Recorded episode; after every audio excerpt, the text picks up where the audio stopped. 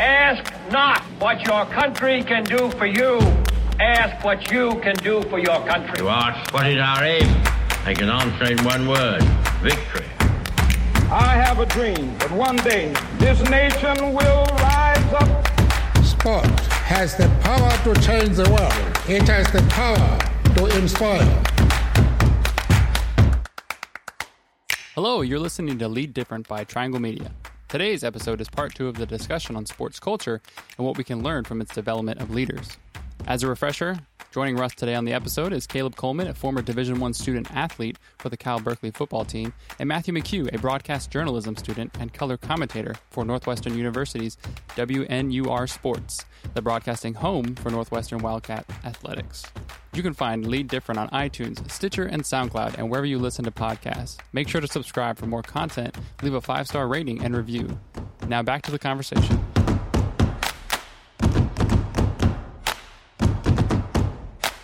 You know, we were just talking about uh, sports uh, culture and leadership, and this is our second session. We're really going to kind of dive into a little bit more detail, and we're going to do it off of the uh, example of one of the most inspiring examples to me of leadership in sports was when Northwestern football players decided to try to form a union.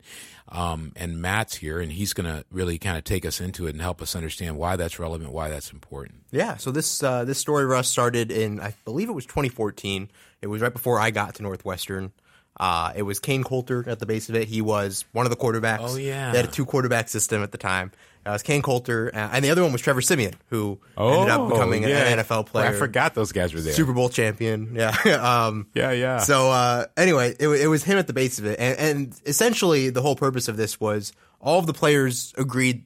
Look, with college athletes deserve to be paid was kind of the the basis for that argument, and to do that, a step towards that process is let's form a union. We're essentially workers for the, Yep. for the school for this program. Yep. We we should form a union. We should demand better better rights for for the work we're putting in and the money we're bringing into this program. Right. Um, ultimately, not not much came of that. I believe I, I'm not sure what the, the legal resolution was there, um, but it, it was just more about the, the that initial act of we're going to form a union, which kind of brought a whole brought this whole argument of paying college players back into the spotlight, and it's still, I believe, very much in the spotlight and very much a hot button topic Yes. in sports media today. And a big reason for that is these Northwestern players, I think about four or five years ago now, uh, deciding to form that union. Um, and then Caleb, obviously, you probably have a lot of thoughts on that too.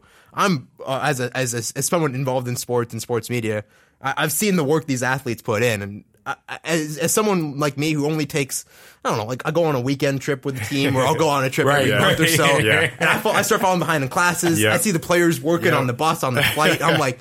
This is absurd what these players go through and how much work they put in. Well, let, let for me, let, me ask you, let me ask you about this. They should get something. Let me ask you about this because there, I'm, I'm going to make an assumption here. There must be something in the culture at Northwestern because other universities didn't do this. And what, what is it about the culture of, of the team or the culture of the school that, that allowed that to even happen?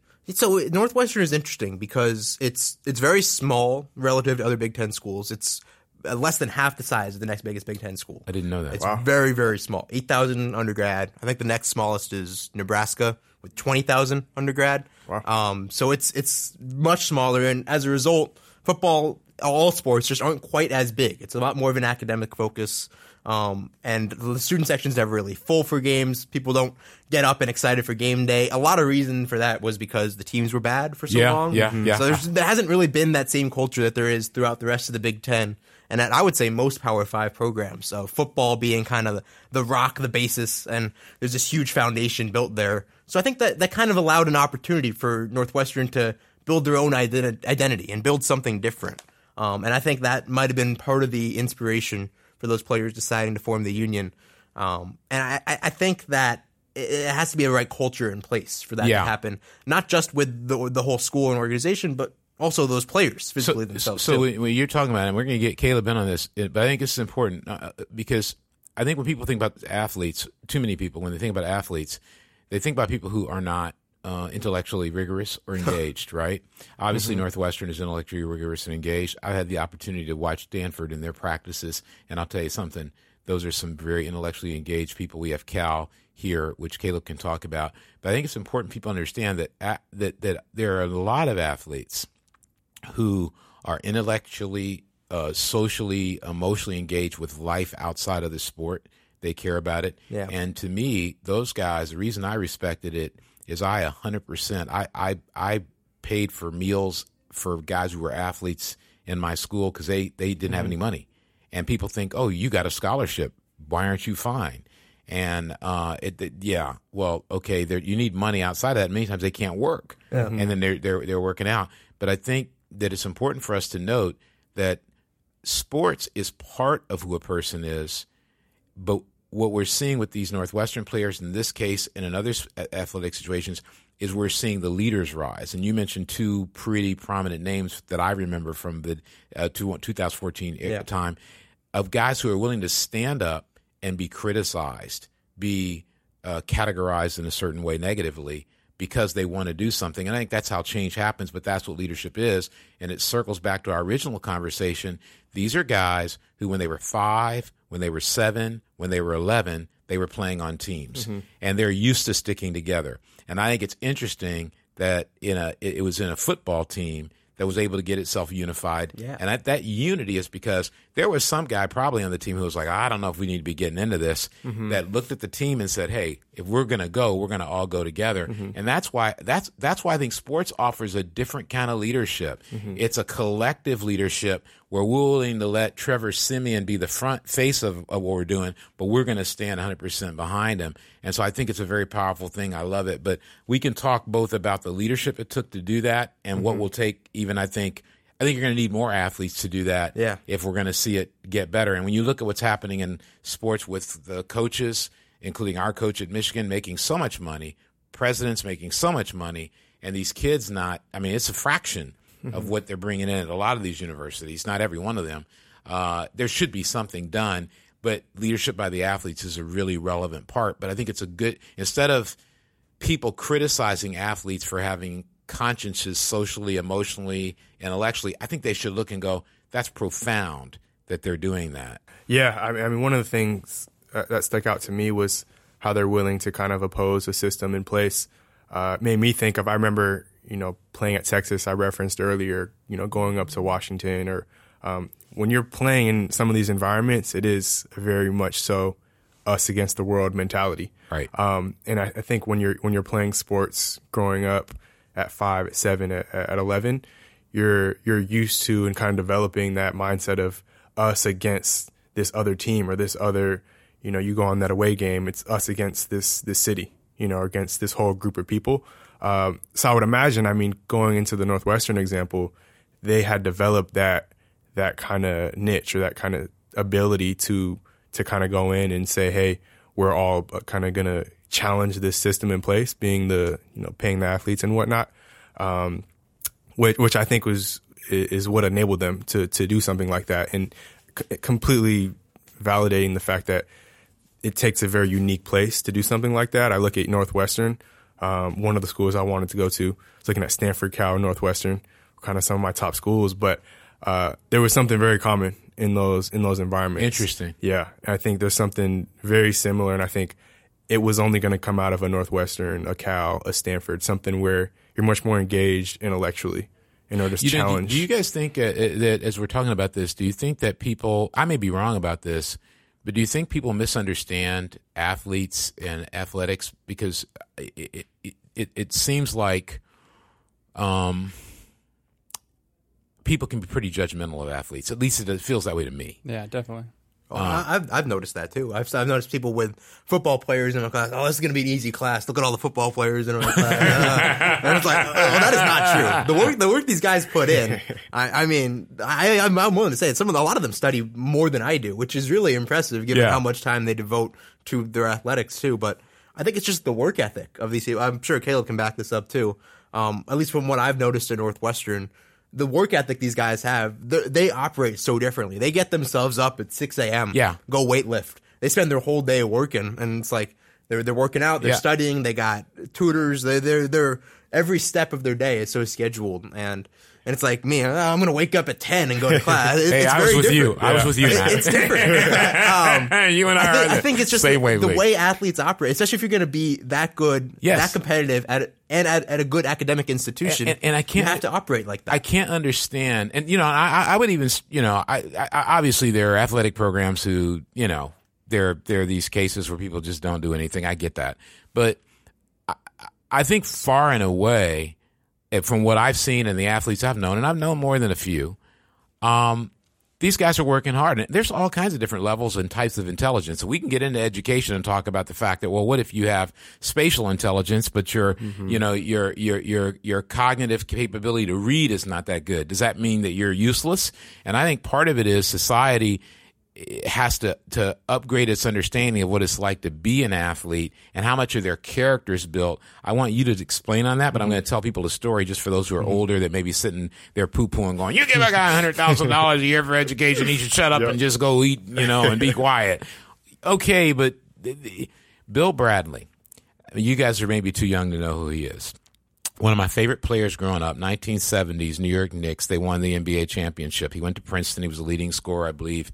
And I didn't go back and look, but I'm pretty much sure, uh, I think I'm accurate on this. He was a leading scorer in college basketball.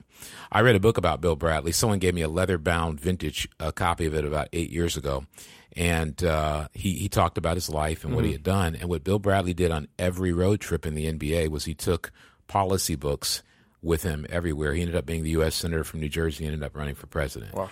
I, I, I, and if so he went to Princeton. Look, I, you, if you're an athlete, you can go anywhere and your life's going to be tough academically. I don't care where you go. Um, but I think people underestimate, he, he was one of the most collaborative, reasonable, uh, able to be on both sides of the aisles guy that you can go look him up. People can read about him and brilliant.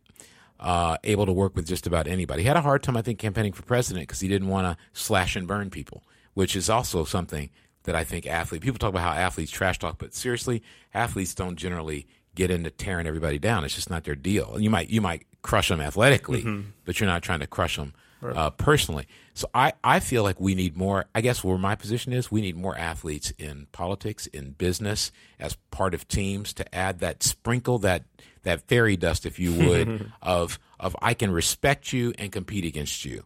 You know that kind of thing. But Yeah, I mean, I, I think that that's inspiring. I, I know about him, uh, but I mean, it would make sense. I mean, I can only speak on my experience, right? But but being at Cal, I mean, just the level of rigor that, we, that we've been talking about. I mean, seeing that play out firsthand. Of you know, you have your six a.m. lift. You know, you you wake up early, you have your lift, um, then you have an eight a.m. class. You know, and then you have a class and leading up to maybe a half hour break before a, a 1.30 meetings Right. and then you're in meetings from 1.30 to 3.30 and then 3.30 to 6.30 you're practicing I'm already tired. yep Yeah. and then if That's you kind of nuts.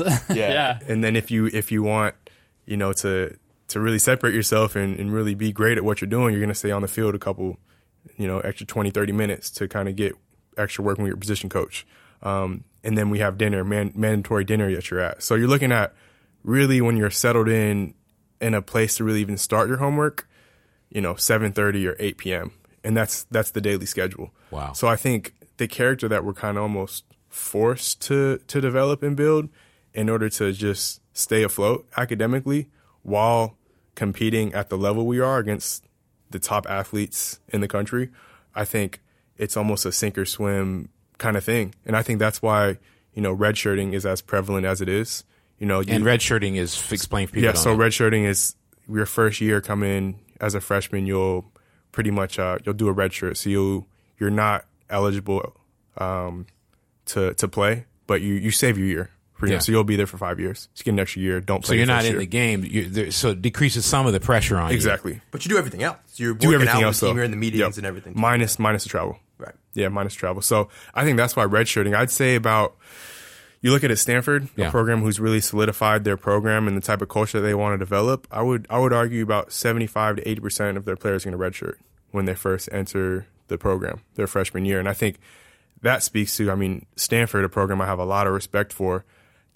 The type of players that they have on and off the field, I think they're they're really getting their guys in that first year and developing that. Right. All the things we're talking about, they're they're developing that character and that ability to handle the rigors of a the academic institutions, you know, that, that, that they're at, in addition to the, the rigor of on the field. Right. And, and I don't even think it has to be a Stanford or a Cal as well. I Yeah. mean, like you, you were talking about earlier, it's, college. Yeah. You know, and, and college is not easy. And when you look at the amount of time the normal student spends studying, and then you add in the athletic, you know, components and expectations, I mean, I think that's why we see the the level of kind of uh, character that that that's seen from athletes, Right. especially playing at that level. And I think the, the one other thing to mention there is you mentioned the travel. That You mm-hmm. don't travel for redshirt, but God, I- I've seen how much that how much of a toll that can take on players, especially the players who are gone for weekends. Like mm-hmm. you're you're missing Thursday. Sometimes you miss Thursday, Friday Yep. class, and it's Yep. like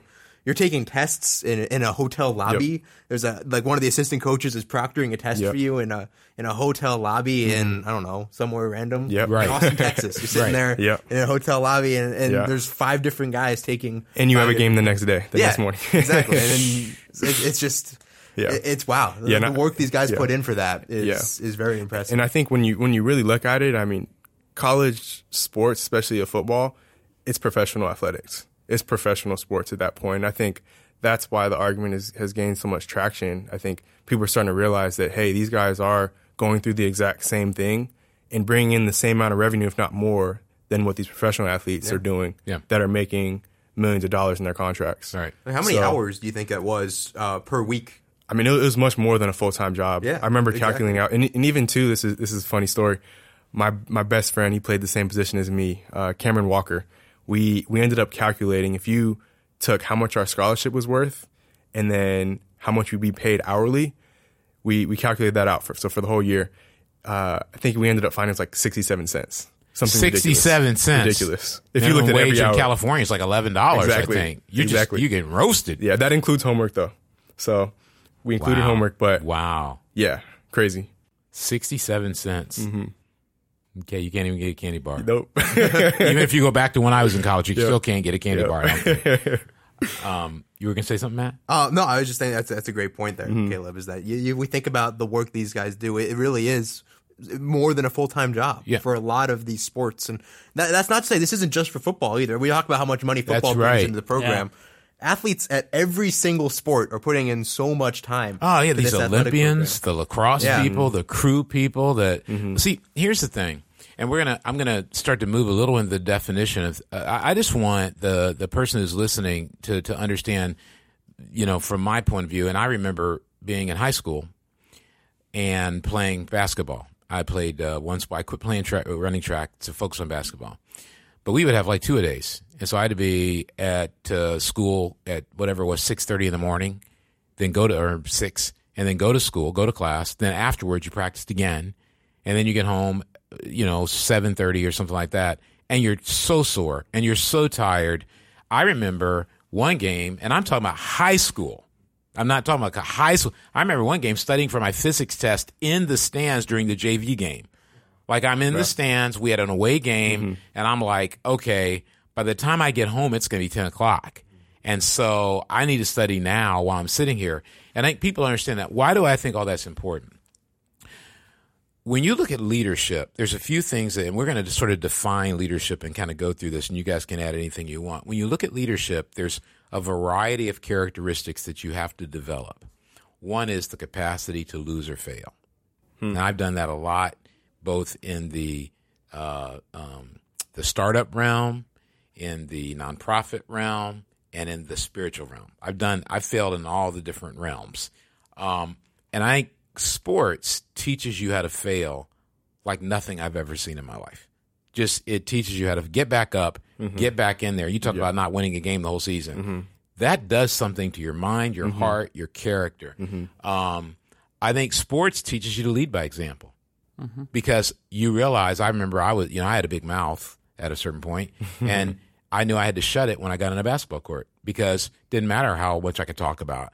Uh, I think sports teaches you also to not be so consumed with being liked because sometimes you know, you go to an away game and you got people saying things to you that are just seriously. Mm-hmm. Yeah. I mean, Yeah, it's pretty crazy. seriously. Yeah. You know, I mean, if you want to know America, Yeah. go to a sporting event and be at an away game and Yep. find out what people are capable Especially of. walk walk by the student section. Yes, yeah. People people look at what's going on now with politics. Hey, It's nothing. That that's a sporting event. That that's like that's like normal.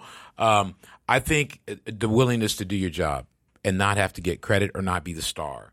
Um, uh, the, the the the capacity to learn how to be motivated by something other than yourself. John McCain just died, and playing for something bigger than yourself. So I think sports teaches all that. And one of the things I think, say Facebook or Google or LinkedIn, they could really be benefited by looking around and saying how many how many people have had an, an, an athletic experience, including band. Because you play in a band when I at least when I was in high school, you play in a band, you're you're doing a lot of work. I mean, we'd be practicing and they'd be practicing because you could hear them. Um, and and and you're talking about all the uh, I'm sure college, the sports media people, all that they're doing all their stuff. So part of what I want to encourage out there is people to realize, hey, if I have a kid, I don't have to have them playing sports because they're going to be a star. Have them playing sports for the experience of learning how to work with others, how to lead, how to have compassion, empathy on others, and bring people along with you. Uh, one of the first things I want to talk about, I watched, I told you guys this earlier, the Pentagon had uh, about five coaches in uh, to talk about leadership. And so if we didn't have any credibility on sports and leadership before, this should give us tremendous credibility because some of the coaches, I picked out a few Jim Boeheim, Tom Izzo, Kevin Ollie, who's no longer with Connecticut but won a national championship there. That's one of the mysteries of life that he got fired. uh, Tubby Smith and Jay Wright, who uh, did Villanova just win it? I forgot who just won it. Yeah. Uh, yeah, Villanova just won it. So They Jay Wright. Tar Heels, right? yeah, yeah, yeah. Jay Wright uh, wanted it, wanted the cheat. He's a great coach. And these guys I picked out because they talked about leadership in a way that I think we can talk about defining the kind of leader you are. And so the first one I'd probably say is someone who's resilient. And Jim Boeheim said this, and I want to get you guys' thoughts on this as far as the kind of character sports builds into you and why that character can be translated to politics, to corporations, to nonprofit or for profit, etc. He said, "Look, um, leadership." Because I don't know, that's a that's a tough subject. But he goes, "I'll tell you what, you really you really don't know who's the leader until you start losing." And he goes, We lost two games in a row and we were in trouble. And he goes, What really impressed me about my team was that every guy stepped up. And that leadership, when you're defeated, is not about one guy, it's about everybody stepping up and doing something. And so, one of the things I thought that sports does a great job of teaching you is how to handle failure and not let yourself be defined as a loser, to continue to believe you can win and you can achieve. And I was wondering, do you guys agree with that? Disagree with that? That one of the main reasons to be involved in sports, as far as learning how to lead, is the ability to handle defeat and loss and failure. Yeah, I I mean the classic example, right, is baseball. You know, you succeed three out of ten times, and you're one of the best players. You know, uh, in the league, Hall of Fame. Yep, Hall of Fame player of right Fame. there. You know, so yeah, I, I think the component of of learning how to fail, learning how to embrace failure, and and learning to let it compel you, right, instead of uh, you know staying stuck in in that in that failure, kind of like, hey, what do we need to do different? You know, every after every game I, I played in college, really in high school, you know, the first meeting, team meeting we'll have where we're looking over film is what did we not do right? Right? What do we need to do going forward? And I think that brings a certain mindset of it, it's it's a growth mindset. You know, Does that mean it's- that athletes handle criticism maybe better than the average person? I would say. I mean, You get a lot I- of I experience with Yeah, we get a lot of. Trust me, I, there was no lack of, of being yelled at throughout my time playing football. I can guarantee you that. So I, I would say for sure. So there's say- a sense of with an athlete, you're handling failure every practice. You're handling failure Mm-hmm. It's constant. in the film room. And so if you were to go into the workplace or wherever and someone was correcting you, it's not going to be as devastating to you as it might be to one of those American Idol people who goes into American Idol. Mm-hmm. Yeah. I always love watching them. Yeah. And they're like, what do you mean I can't sing? devastating. Yeah, I've had, I didn't need lessons. I'm a Yeah, natural. you know what I mean? Little And disillusion. I, and I always sit there and I watch those people, and I'm like, and, and, and sometimes Yeah. I see people get really, you know, there's the big thing about don't be negative, be positive, Yeah. which I'm all about being positive. Yeah. But I think sometimes if people had more experience in sports, they because in sports you get told, hey, yeah, uh, okay, uh, Johnny Dawkins was the coach at um, Stanford, for a while, right? Okay, so he uh, this this story fits in with this idea of losing. So I can't remember the details, but this is the story based on a newspaper. uh, he he was playing in high school basketball, and I think he had like 28 or 30 on a guy in the first half, right? And he ended up with like I think 36. And after the game, and they were crushing the team. And after the game, his dad pulled him aside and said, "What happened out there?" He goes, "Well, we won. Nothing happened." He goes, "No, no, you you you, you only scored six, eight points in the second half. Why didn't you score more?" He said, "Oh man, I was killing that kid, and I just felt so bad for that kid. He was, you know, we're just killing him." He goes, "Don't you ever do that again." His dad said, "Don't you ever do that again. You you need to you hit him with everything you've got. You score as many as you can. You got to have a killer's instinct on this thing and stop being sentimental." After the game, you walk up to the kid, put your arm around him, say, "Great game. I would encourage you to choose another sport." I read that story and I went, "That's athletics." And people go, "Oh, that's terrible." But I think what it does is it builds the capacity in you to think well of yourself, regardless of criticism, regardless of what someone says. You just have this internal thing you develop. Yeah, I, I think one of the most important things of, of any leader in this context, and I've had, I've been fortunate enough to to get to know Chris Collins, Northwestern basketball coach. He Oh. played under Coach K for a long time. He's a good Duke. one. He I coached him under him lot. too. Um, so he's got a great relationship with Coach K. And one of the things we, we, we I asked him last year, well, what, what makes Coach K such a great leader? What makes him the guy who's there, the institution in college basketball? And he said the thing Coach K does, he makes every single person in the room feel like they're important and they're contributing to what they're doing. From the best player on the team to the water boy to the trainer, every single person in the room has a role and he wants them to feel like that role is absolutely critical to the team's success. If the water boy is not on his game, Right. the team will fail. He wants the water boy to feel like that. He wants every single person to feel like their role Yeah. is absolutely vital. And, and that's the kind of culture that Duke has built in the last Wow. 30, 35 years that he's been there. Um, that, that kind of makes a winning institution. And that's how leaders are born. Chris Collins became a leader because Yes. Mm. he got to Duke. He learned that from Coach K. Yes. He worked his way up. Now he's a leader at a different program. How many different coaches have come out of that program? And see, that's what I love about crazy. that's what I love about sports because you say the water boy, right? Uh, the water boy can be. I've got a friend, Daryl Howe. He uh, he he was a, an actor and a Broadway actor and a television actor in New York, uh, and uh, he I, I'm a big Pete Maravich fan. And so I was talking to him one day because you know he's done a lot of really cool things in entertainment. And he goes, "Oh, I was water boy for the Appalachian State." I go, "What?" He goes, "Yeah, Press Maravich, Pete Maravich's dad, was the coach there while I was there, and then Bobby Cremins was a coach there while I was there, and and I was the water boy." And so, and I was like, "Okay, so here's this guy who's done Broadway stuff that started as a water boy." I think people understand when you learn how to be part of that cohesive mm-hmm. team. It really does something for you. And I know me, I wanted to start all the time. I wanted to be a star, and I wasn't. But it taught me that even if I'm not the star, I'm really relevant and important. And so this whole idea of the first element we're talking about is really being resilient. Do you want to add some more on that before we get Yeah, out? I, I think for it. that's that's absolutely critical too. And I think the point I forget which one of you made it was that sports it, that's the kind of mentality you need in, in all works of life is Yeah. Is that resilience and that makes you so much better prepared for things going forward. Um, and everyone fails in Right. sports and in everything else, but especially in sports, the, those failures get accentuated. I think a little bit more.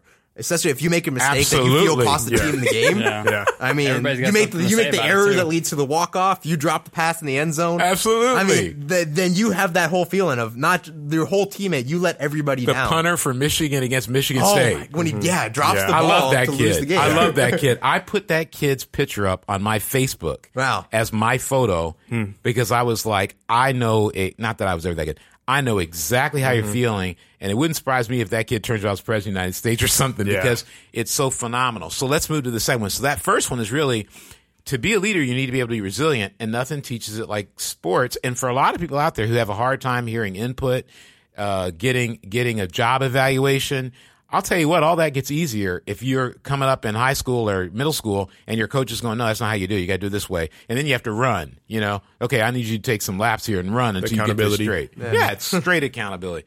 Second one is this, and I think this one was really interesting because I, I didn't. uh, Tom Izzo, coach of Michigan State, when they asked him about leadership, he said, "Look, he goes, I, I, I really don't like when people talk about leading by example. He goes, it drives me crazy. He goes, I want to stick it where the sun doesn't shine. That's what he said verbatim. And he said, uh, he goes, it's because I think lead by example is is a selfish way to go. Now, the context of what I understood he would begin, was saying is he was talking about people who go, I'm going to go set an example, but I'm not going to talk to anybody. I'm not going to bring anybody else along. Because he later on went, he goes, I think it really comes down to leadership is more, it- it's, it's has become more I than we in this generation. Hmm. And he didn't mean age of people, he meant society today.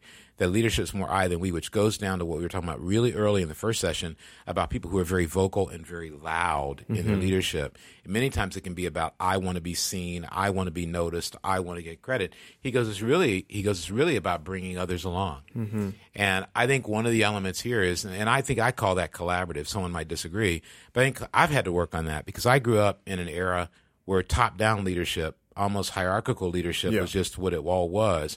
And one of the things that's helped me a lot as someone who's, you know, a generation beyond you guys is learning the power of bringing other people along. Even like in our podcast today, I was really excited to hear your points of view so I can hear and listen. I almost wish the Senate and Congress and the White House would invite in people that are under 25 and say, tell us what you think about how we do things and how we sound and how we come across. I think they'd be in for a shock.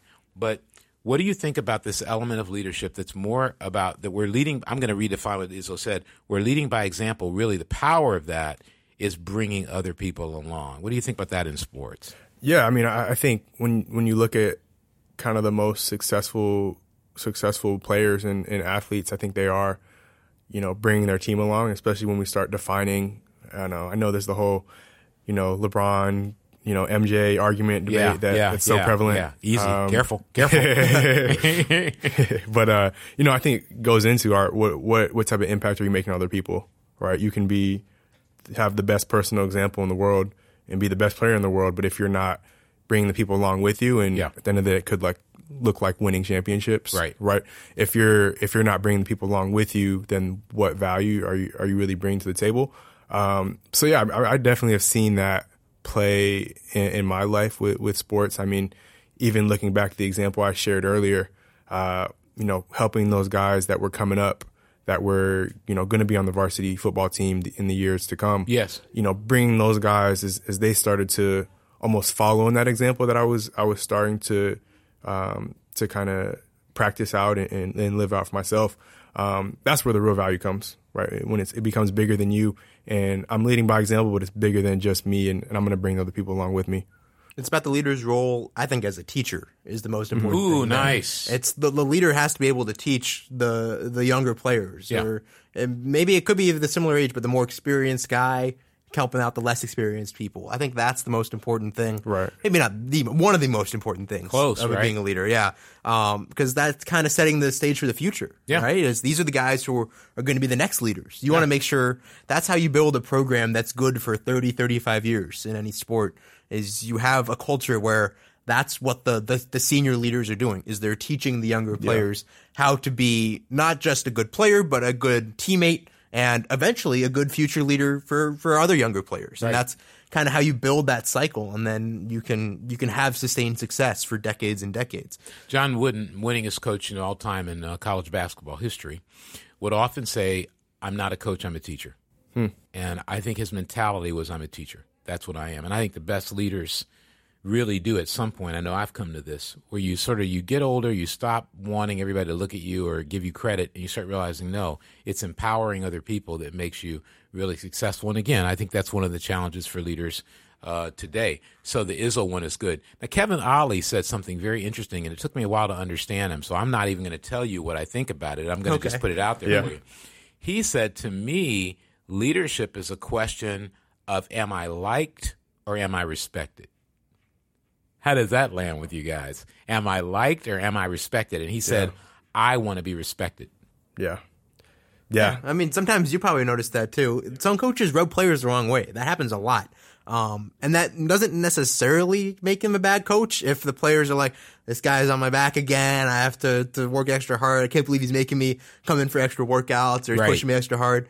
I mean, some, for some players that works. I think it's about knowing your team though. And that's the most important thing. Wow. Players are coach different teams, different systems, different players are all coached different. I think the best coaches, the best leaders are ones who can kind of figure out what works best for those players and then mm-hmm. adapt. You don't have you have, you have one policy or one system, Yeah. and you set that out for every single person who walks in that door. Yeah. you're gonna send some people away, Right. And you might rub, rub some people the wrong way, and you may end up with a little bit of a some discord, Yeah. some friction, yeah, Yeah, I, I think great leaders they they have expectations. So having expectations is is bigger than than being liked. You can be the the most liked uh, player, coach, whatever you may be in the world, but if you don't have expectations, right, what are you really contributing to the team? Um, I, I look at that as kind of you know being willing to get out of your comfort zone. Right, the growth, the real growth is going to be made out of your comfort zone. If that expectation is out of that comfort zone, you're not going to like it. A lot of times, you know, a lot of the times, and, and I think if you're you're willing to to dumb down your your expectations to be liked, Yeah. at that point, you know, you're you're um you're lowering down your expectations, which at the end of the day is not helping anybody. If your goal, you have a specific goal for the team, and you know that expectation is is what's going to get that goal. At that point, you're you're not doing the whole team justice. Well, you guys are drawing me into something that is interesting. You're making me think that a great coach then is, if I combine what both of you are saying, a great coach better be an effective recruiter. So you better know what kind of what what kind of program do I have, and what kind of kid do I need. Because if you have to pound that kid, then you probably are recruiting the wrong kid. Because if you've got to always be on his case, meaning th- there should be the capability. One, I think in football, those position coaches are probably closer to people than the head coach anyway, Yeah. right? Uh, but You in never talk to your head basketball, coach. basketball is a little different. Although it's getting them a little bit more, I think, offensive, defensive coordinator ish in basketball. kinda. Yeah, but um, I, I it's funny because when I grew up, um, you there was much more respect for leadership in general. Like the coach was like it, and we we there like today. I see, you know, AAU basketball. Like I go, what is that? I don't even recognize that because when I grew up, it was like, okay, here's your system, and you fit into this system, and if you don't fit on into the system, you're gonna fit on the bench or fit Yeah. fit in the stands somewhere else. And I think that that's changed a lot. Where even with Coach K, who used to be under Bobby Knight, I think he's gone with the one and dones more. Mm-hmm. To me, he's changed his system a little bit, which goes to your point, Matt, about recognizing not only the players but the times you live in and being able to say, "Yeah, I want to teach these guys, but what do I need to do to be able to facilitate them learning better?"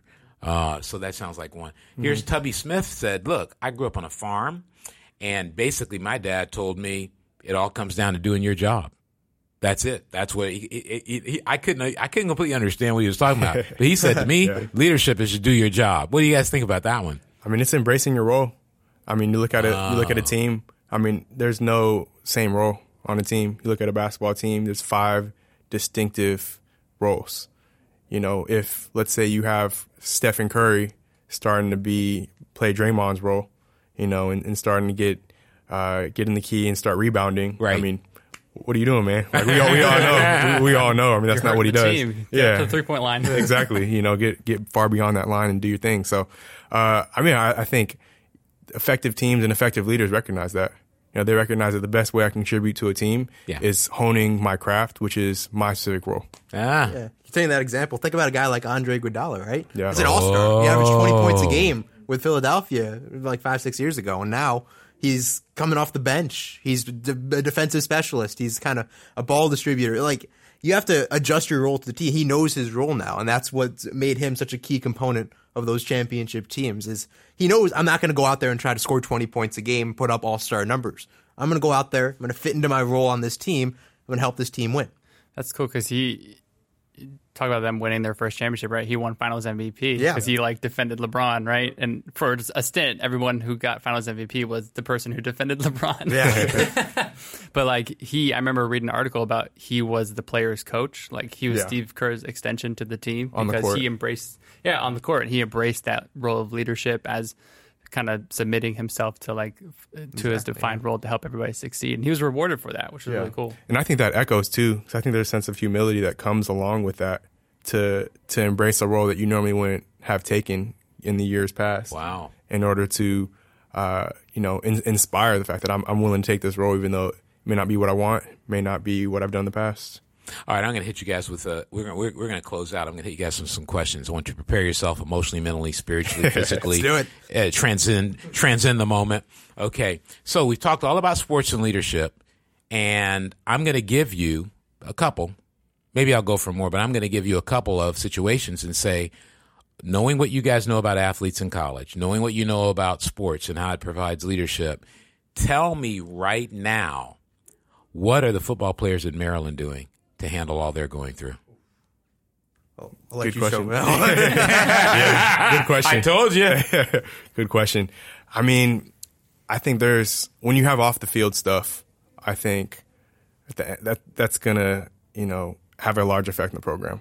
You know, no matter who you are within the program. Right. Um, you know, in terms of, I know that there's a certain sense of kind of isolating, right, on the field stuff with with off the field stuff, and and I wouldn't even say personal lives. I mean, I think when you're How a coach, How difficult is it for an 18, 19, 20 year old to be watching? Well, I don't know that they're watching. Yeah. Mm-hmm. But to know you're on the news, know there's investigations going on, Yeah. but then you go out there to play football. I watched a E ESPN highlight of them Mm-hmm. interviewing the coach right after the, the, the, the interim coach. And I was watch, I, I didn't even pay attention to the coach. I was watching all those players play and I'm going, these guys are 17, 18, 19, 20. They had nothing to do with anything. They just saw one of their teammates die. And I'm not into accusing anybody of anything or making a judgment. I'm just saying they just watched their teammate die and now they're back out here playing football. Yeah. What in the world does it take yeah, to manage all that? Yeah, I mean, I can even speak to that. One of my teammates, you know, if you're from the area, uh, Ted Agu passed away in 2014. Um, that was the first year of the coaching staff that that I had for the whole time, my, my tenure at Cal. But uh, I can say, I mean that, I mean it echoes throughout, like I said, the the whole program. To have, I mean, it started going to questions of, you know, what to what extent is it worth it? You know, winning on the field. Um, I know for me, Ted was actually in my. So we split the whole team up into seven or eight teams, uh, summer competition for our off-season program. Yeah. and Ted was in my group, so we had an off-season uh, conditioning workout, and to have been right next to him, seeing Oh, you know one of your good friends, uh, you know, pass out and and you know ultimately what what, what happened. I mean, seeing him pass away on the spot in front of you, it I think it rocks everything. Of you know what is what is it really worth, and what's what's our goal here? You know, what's our goal in in terms of how far we're willing to go to push ourselves to to win games? And I think that goes to a whole nother conversation of the amount of pressure that's on these coaches Yeah. from administration.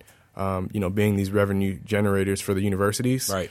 I mean, the pressure comes all the way down, you know, from administration to coaches to the players, and it can be tough. I mean, which it's is it's, it's hard. sad the loss of life. Yeah. and it's it's also it just shows you these kids that are playing sports are doing a whole lot more than Mm-hmm. than other people. Matt, what are you thinking about this? I mean, so I, I coming at this from the media perspective. What whenever the players at Maryland are asked about this now, now I, I haven't watched the latest press conference, but I'm pretty sure the, the way these normally go is they say we're really sorry, we we uh, like we, we sympathies go out to the family, Right. Um, but now it's back to business here. We're trying just to focus on our game. But I mean, just as a human watching that, you, you kind of know there's that's not true. That's still weighing on these players. Right. It has to be. Right. Um, like you were saying, Yeah. the, the emotional impact of that goes well beyond football. And Yeah. I think it's about recognizing that, yeah, they're going to make a statement that says, yes, we're just going to try to get back to football, you know, Right. try to get back to our, back to work here. Um, but you know, you know that that emotional impact is still there. And it, it might be there for a long time. It might be there for life for some of these players who, Yeah. it's in a similar situation like we were mentioning. Yeah, and I know it, it, it's, it's easy to often blame the coaches, but I think to the point I was making earlier, I mean, there's so much pressure in these programs, you know, to to do well and to succeed. I think it's it's really a more systematic issue of what we're seeing with college sports and how much pressure is put on the entire program. Well, I think about that. You know, when I was young, uh, you know, we had different things happen to kids in school. Um, there's a there's a leadership, I think, on these teams. There's seniors oftentimes that step in and help other kids manage it. I think again, in a sense, what I'm saying is sports is a microcosm of life, hmm. and these kids that play sports get a dose of life. I think. I, at least in college, greater than the average student does. I'm not saying other students aren't going off and inventing Google and all that and facing their own stress, but there's this ecosystem of the pressure from the top, the experience of parents, having a girlfriend. Sometimes when teams play badly, I often go, I wonder, and they got, you know, this receiver is getting half the yardage he got. I go, I wonder if his girlfriend broke up with him last night or something. you know, like I remember, I just go, these are kids, you know, Yeah. and they're shouldering so much weight. But I have so much compassion on them and the kids at Ohio State because a lot of them are involved in stuff that is big, big time stuff, but they maybe had nothing to do with it or weren't involved in it at all. Um, uh, two more things. I'll go for two more. Uh, Um, so when when it comes down to players being paid, do you guys think players should be paid, or do you think they should not be paid? Their scholarship is enough. Oh, absolutely. I, I'm I'm of the opinion. I mentioned this earlier that they should get something. Now, it's a little it's a little more complicated than just saying write the checks right now. Uh, There's a there's a question of how does this work? Right. Like there, and that there's a lot of questions to be answered there. I don't have all the answers. Right. Um, but I think the answer to is this is this too complicated? How does this work? I don't know. Let's give up. Let's not pay them anything. Is not Right. the right answer. Yeah, to yeah, that yeah, question. yeah, yeah, yeah, I think the right answer is trying to work out something. It's a little complicated. It's it's actually very complicated. Do you pay every player the same? Do you play every player at every sport the same? Right. Do you play? Do you pay? How much do you pay per year? You pay freshmen differently than sophomores. You pay the starters more than the backups. I, I don't know. I don't know how that works. You're just saying, look, this is a multi-billion dollar yeah. industry. Something's People- gotta happen Yeah, here. people, come on. yeah. So something has to happen and, here. And, and, and, and the I answer is think- not zero. And I think they've got to look at it as an investment in leadership. I, I think our country needs leadership. I think Mm-hmm. we need leadership on all levels, the neighborhoods, uh, community centers, uh, schools. I mean, teachers. I would love to see there be in all colleges that have, you know, Division One athletics, a, like a sports major, a program Mm-hmm. you enter into if you don't want to do one of the others, and you just learn when you come out, I can either be a coach, a teacher, a, a sports agent, Mm-hmm. or whatever, and you just channeled right into that. It may not be as complicated as the MBA program, but Yeah. it's something where they can go. I I actually am using my experience to get me a job. Uh, what were you thinking about being paid? Uh, yes, I think it's a definite yes. I mean, it gets very muddy though. You know, when you have diff- you have walk-ons. You know, then do you pay the walk-ons as well? Then you have your starting quarterbacks, and then what about the guy who comes in? You know, and, and is playing gravity-wise just as important, but it's not the quarterback. And, Right. You know, and you look at how the NFL pays players. Obviously, the quarterbacks are paid the most. So I think it's a it's a very very muddy situation when it comes down to how you do it. Don't you think But, I this mean, is funny? yes. Don't you think this is funny? And I love Google. It's one of my favorite companies, right?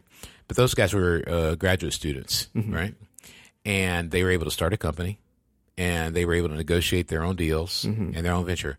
Like, I think it's funny that they can do that. And I understand players. There's a ton of Mm-hmm. them, but they can do that. And that, uh, let's say the quarterback at Michigan, you know, Shea Patterson, he his number two is going to be big. I can tell you that right now. And if he plays well tomorrow, I, it's going to be flying off the shelves Yep.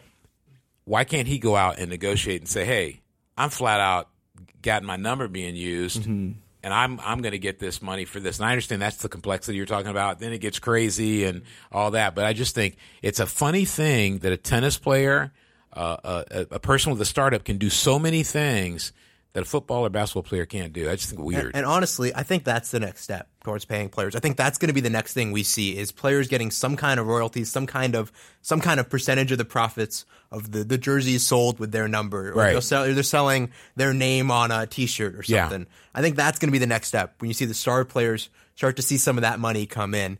And then maybe after that, the floodgates open, and then we see the left tackle get the pay he deserves, and we Right. see the defensive back on the soccer team get the pay. and you can't deserves, stop me you know? from doing my YouTube channel like an athlete a while Yeah. back. You know, Yeah. it's Yeah. like you're sla- shutting down his YouTube channel. I'm like, Or oh. guy, guy sells his jersey to a fan and then you get suspended for four I mean, years. that's the whole Ohio State back in the day. Oh yeah, yeah, yeah, yeah. Well, that's the whole tattoo thing, and Yeah. and there are people going crazy because they got five game suspensions Yeah. for for selling for Urban selling. Meyer gets three. Yeah, Yeah. that, that's some rough. It's all mm-hmm. it's all really rough. To, Yeah, I totally agree with you guys because like I was in the kinesiology building and like I would we have, I would have the same classes as a lot of the athletes. And so I would leave and go to the parking lot to go get my car and go drive off to work and they're going down to the field. And like and I remember thinking this on my way to my car I was like why don't they I'm going to get paid for working Yeah. on something? Like why don't they they're just go they're taking a right down to the field. I'm taking a left to the parking garage. Like they have to get Exactly, paid yeah. something you know? And again it is a complicated issue but you have to start somewhere because these guys are you kind of, Caleb, you kind of mapped out an athlete's day. Like Yeah. it starts at six, it doesn't end till like eight. You know, that's an insane amount of hours. And again, there'll be people who will say, but they're getting hundred thousand dollars or sixty thousand dollars a year for an education, and the other people are not getting that, so they're getting Yeah. paid. And I don't want. I mean, I, I I don't agree with that Yeah. perspective, but I think there's there's an argument to be made, Yeah. which is why Matt keeps saying it's complicated. Well, if you Yeah, even look at it at too, I mean, a lot of these guys that have these scholarships, not like that equates, equates to graduation. I think that's a key distinction as well. You know, I've, I have plenty of friends who haven't graduated, you know, Right. with a full Mm-hmm. scholarship, and I think that's another component of whether it be saying, hey, you, you have a certain time frame to finish your degree. Yeah. Because I mean, when you look at trying to, especially at a place like a Berkeley or Stanford Northwestern, Yeah. the amount of rigor academically while playing football, I think Yeah. for some people, I, it in their It's, circumstances, to well, I me, mean, it's, that, it's should, very that should difficult. be guaranteed or like ten years. Yeah, but you know? commonly I've seen people not graduating and then Because part you of it, they're part of not. what I think is, is that schools are making more money than just football. And I understand Yeah. that the Cals and the Northwesterns and the Stanfords are not making the kind of money that the Alabamas and I, I get all that. But um, part of it is too, people turn on television and they watch you in a, ro- a bowl game, and all of a sudden. A hundred thousand kids apply to your school. Yeah. So Yeah. I mean, there's a whole lot more going on here, and then alumni get involved. There's an uncalculable like Yeah. me as a regular student, I don't bring that much value to that school versus the athlete. Like that, they bring an immeasurable amount of value to the campus, to the school. To Well, they the open university. it up. They, in other words, you see. I went to a Elite Eight game once, and Memphis was playing. I just happened to. I wasn't there to watch Memphis particularly, but at Memphis, to to me, didn't seem like a big deal school, right? To me personally, and I looked down there, and and all these fans, people that look like they were in their eighties, seventies, fit grandchildren, children, and I went. What happens is. When you see a school play, you see their community. Mm-hmm. You see Evanston, you see Berkeley, you see Ann Arbor, you know, you see the city of Boston, and it makes you for the first time go, "Oh, I'm a, go there." Like I guarantee you, Stanford's applications increased by a lot when they started appearing uh, on in bowl games and winning bowl games. I'll guarantee you, when Pat Fitzgerald got there and Northwestern really started cranking up, and the basketball team looks better, that suddenly there are kids who are like, "Hey, maybe I want to go to Northwestern." I didn't know what it was. Um, so today we've gone through a lot on leadership, a lot on sports, and we're going to kind of close it down and just kind of. I'm going to let these get. I- One, I want to thank uh, David for connecting us with Matt.